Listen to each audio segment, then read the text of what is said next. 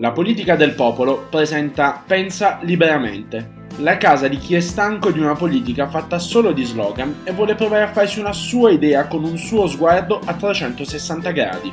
Vi diranno che le vostre idee non contano più, ma non ascoltateli, perché in realtà hanno paura della gente in grado di pensare. Questo è Pensa liberamente. Semplicemente pensa, prima di sparare pensa, prima di dire, di giudicare, prova a pensare, pensa che puoi decidere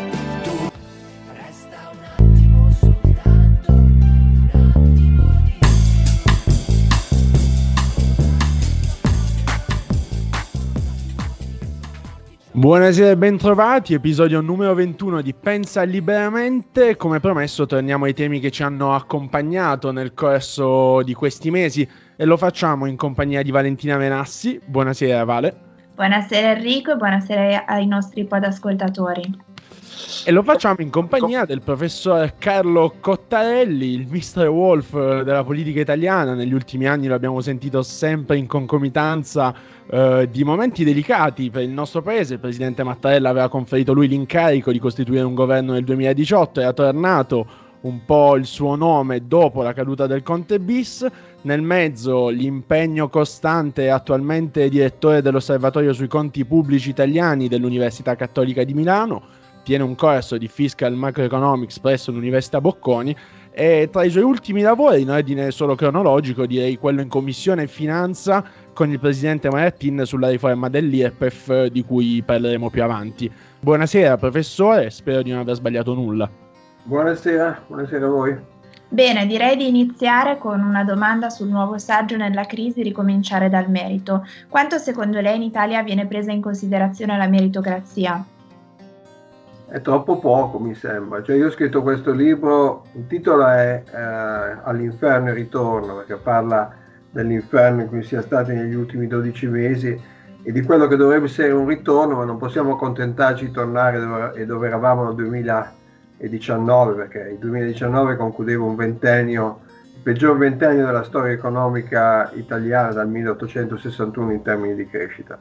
Allora, per rifondare l'Italia, la società italiana, ma l'economia italiana, bisogna partire da pochi principi chiari, credo che sia necessario, da cui si derivano poi politiche concrete. Uno di questi è il, è il merito, però attenzione, per poter davvero premiare il merito eh, occorre, come in ogni gara, che i punti di partenza siano più o meno uguali, perché altrimenti chi taglia prima la linea del traguardo non è che vince per merito, vince perché è partito con 20 metri di vantaggio. Ecco, in Italia non esiste una uguaglianza di possibilità, ci sono ancora molte diversità, l'ascensore sociale non funziona bene, eh, le statistiche dimostrano che c'è molta correlazione eh, tra il reddito dei genitori e il reddito dei figli, per esempio, eh, e quindi si tratta prima di tutto di creare le condizioni più eh, livellate nei punti di partenza, dopodiché si potrà,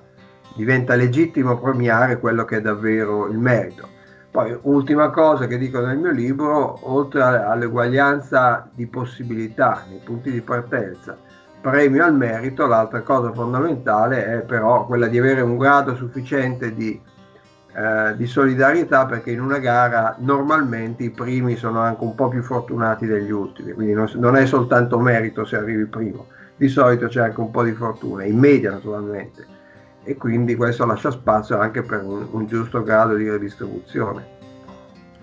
Professore, ha parlato di economia, um, da, um, vorrei tornare un po' a quella che è la stretta attualità, da quello che è accaduto uh, questa settimana, nello specifico ieri. Il virus ha un po' paralizzato la nostra economia.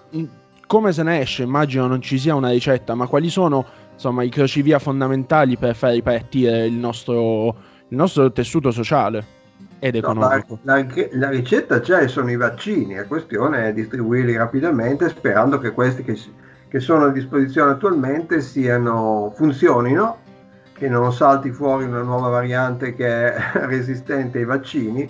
Io credo che una volta superato il problema sanitario e il rimbalzo dell'economia italiana, cioè tornare a dove stavamo nel 2019, possa essere relativamente rapido. abbiamo visto quanto rapidamente il settore manifatturiero è riuscito a riprendersi perché non è stato più sottoposto a chiusure. Il problema è che ci sono ancora settori dell'economia che sono sottoposti a chiusure.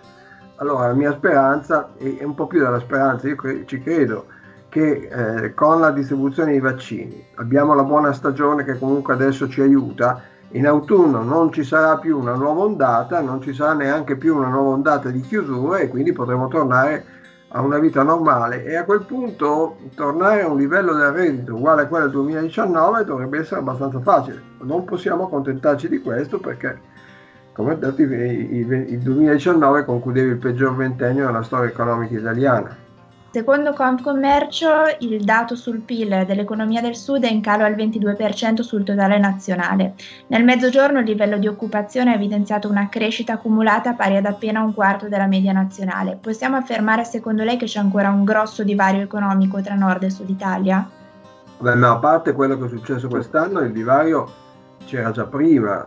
Noi se guardiamo il reddito pro capite del sud rispetto a quello non delle regioni più ricche del, del nord, del resto del paese, se guardiamo il periodo dall'unità d'Italia, al momento dell'unità d'Italia il reddito del sud era solo poco più basso di quello del resto del paese. Il problema è quello che è successo a partire intorno dal 1880 in poi, da lì comincia la discesa. Il centro-nord comincia a crescere molto più rapidamente del sud si raggiunge un livello minimo del reddito pro capite del sud rispetto a quello del resto del paese alla fine degli anni 40 dello, del secolo scorso. Poi c'è stata una ripresa che è andata avanti fino all'inizio degli anni 70, a quel punto il reddito del sud era circa il 70% di quello del resto del paese e poi ricomincia la discesa. Adesso siamo intorno al 56%, il reddito del sud il 56% di quello del resto del paese, quindi in confronto con le regioni del nord, delle più ricche regioni del nord, eh, sta ancora peggio. Quindi è chiaro che il problema rimane ancora molto serio con questo nuovo esecutivo, il governo Draghi, si è costituito anche il eh, Ministero per la transizione ecologica, una realtà che in altri paesi esisteva già. Dopo pochi mesi di lavoro non si può tracciare sicuramente un uh, bilancio di quello che doveva essere fatto e poi nei fatti è stato uh, portato avanti, ma è, era veramente la soluzione ai problemi ambientali oppure sono nomi che poi vanno riempiti di contenuti? No, i, i, i ministeri, quelli di per sé il nome non serve a niente, quindi quello che contano poi sono i contenuti e la volontà politica di fare certe cose.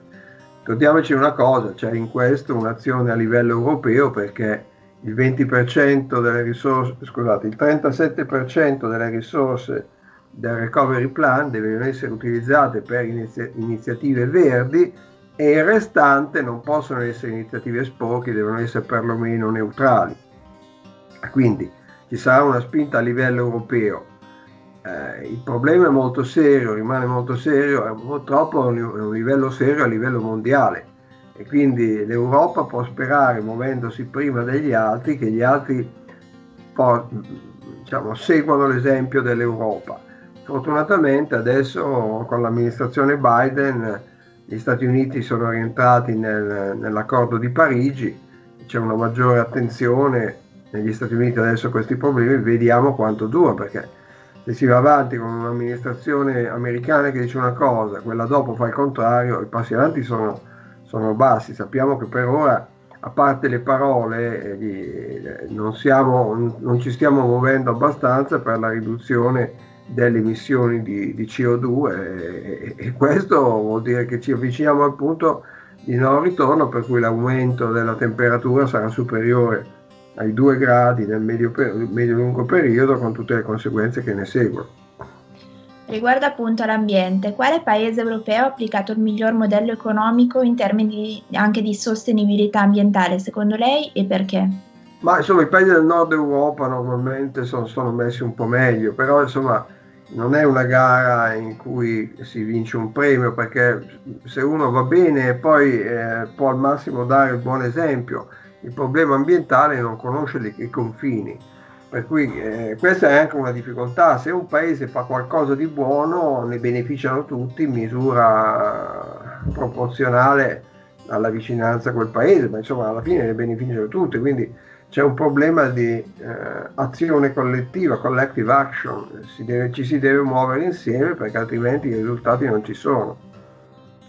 Ecco, secondo lei nel nostro sviluppo di mercato e di modello economico, che cosa manca per la vicinanza a quelle che sono le richieste sia europee ma anche insomma di questi anni di rispetto dell'ambiente?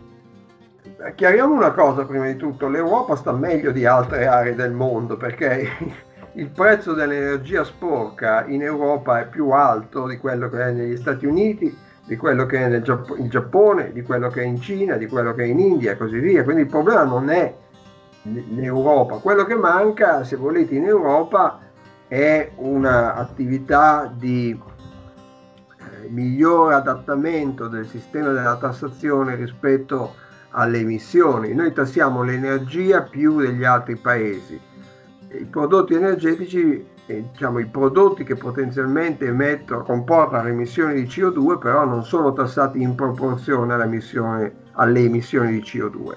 Non c'è la carbon taxation vera e propria. Pochi paesi l'hanno introdotta la carbon taxation, il Lussemburgo mi sembra sia uno di questi. Ecco, bisognerebbe anche in Italia avvicinarci a queste cose.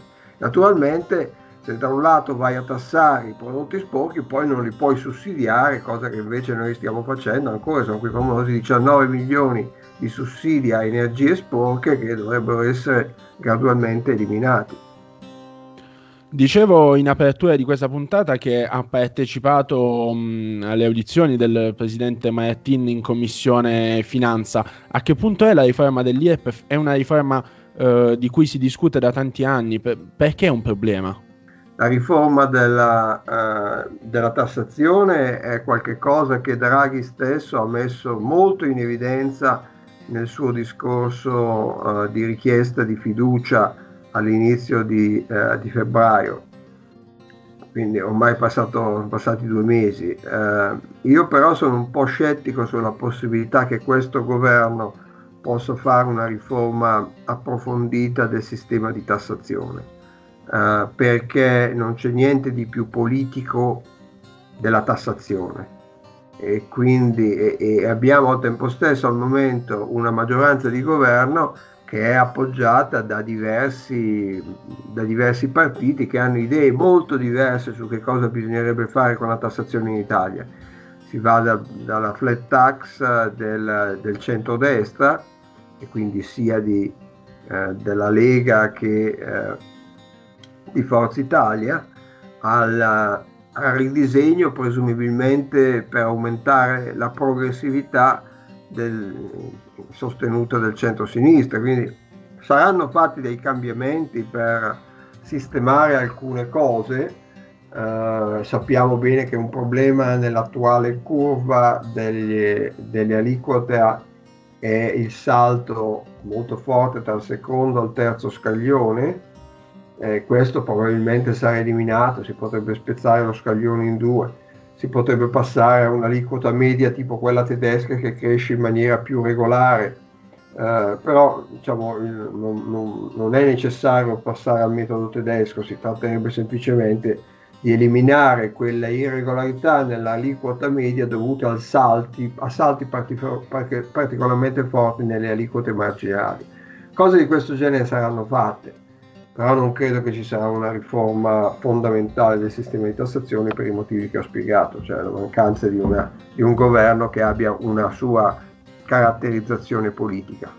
Un'ultima domanda, prima citava appunto l'amministrazione Biden, cosa ne pensa dell'American Jobs Plan, il nuovo piano di aiuti appunto del presidente Biden per creare posti di lavoro negli Stati Uniti d'America? Lei si riferisce a quello che è stato già approvato, il, miliar- il trilione,9? 9? Esatto, esatto. Ma dunque, eh, chiariamo prima di tutto i numeri. Eh, non è che quest'anno il deficit pubblico aumenta di un trilione e 9 rispetto all'anno scorso. Il trilione e 9 si riferisce a un periodo di 10 anni, quello che va nel, nel 2021 sarebbe circa 1,1 trilione, è una cifra comunque molto grossa, ma questi importi servono a rimpiazzare misure che venivano in scadenza quest'anno e che, non, e che, che, non, e che dovevano essere sostituiti da qualcosa per evitare una stretta fiscale. Quindi il deficit pubblico quest'anno rimane negli Stati Uniti a livelli molto elevati, però più o meno simili a quelli dell'anno scorso. Uh, gli Stati Uniti, molti si chiedono se una manovra di questo genere sia, fosse necessaria, perché gli Stati Uniti comunque hanno un'occupazione che sta crescendo rapidamente, un PIL che sta crescendo rapidamente, c'era bisogno di questa cosa, c'era bisogno di dare mandare a un numero così elevato di famiglie americane importi molto sostanziosi, una tanto ma molto sostanziosi. Io non ne sono convinto. Si è voluti eccedere dal lato del, dell'essere abbondanti perché per evitare ogni incertezza sul fatto che ci possa essere un rallentamento. Il rischio di questa cosa è abbastanza limitato, nel senso che ci potrebbe essere un po' più inflazione, cioè fondamentalmente buttare dei soldi. Uh, si potrebbe uh, si è aumentato il debito americano creando qualche problema per il futuro, ma con tassi di interesse più bassi ovviamente il rischio è più basso.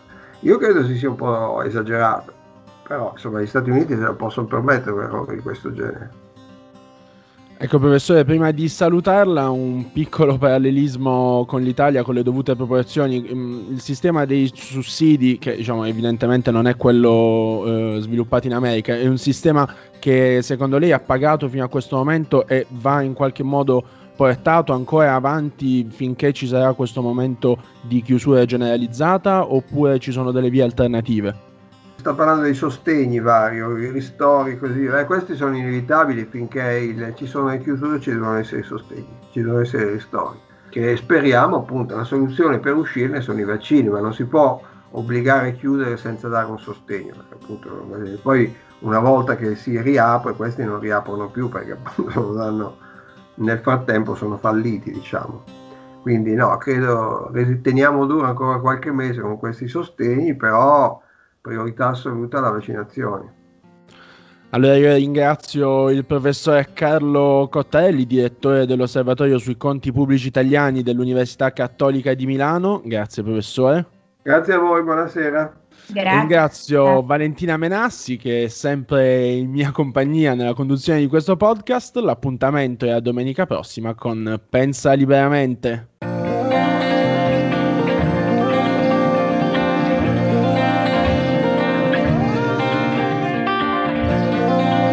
Trovate le puntate del nostro podcast Pensa liberamente su iTunes e Spotify. La politica del popolo è uno spazio di dialogo aperto a tutti. Potete lasciarci i vostri commenti sulle nostre pagine social, Instagram e Facebook. Per noi la vostra opinione conta. Vi aspettiamo!